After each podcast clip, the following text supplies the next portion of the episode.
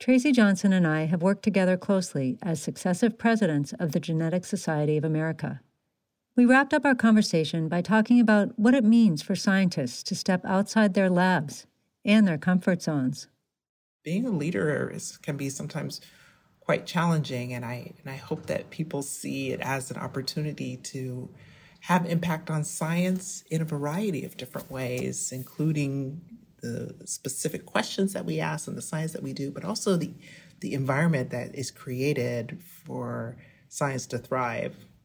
As Tracy and I have both discovered, there are rewards to working in and running a lab, and rewards to working in other ways in the scientific community.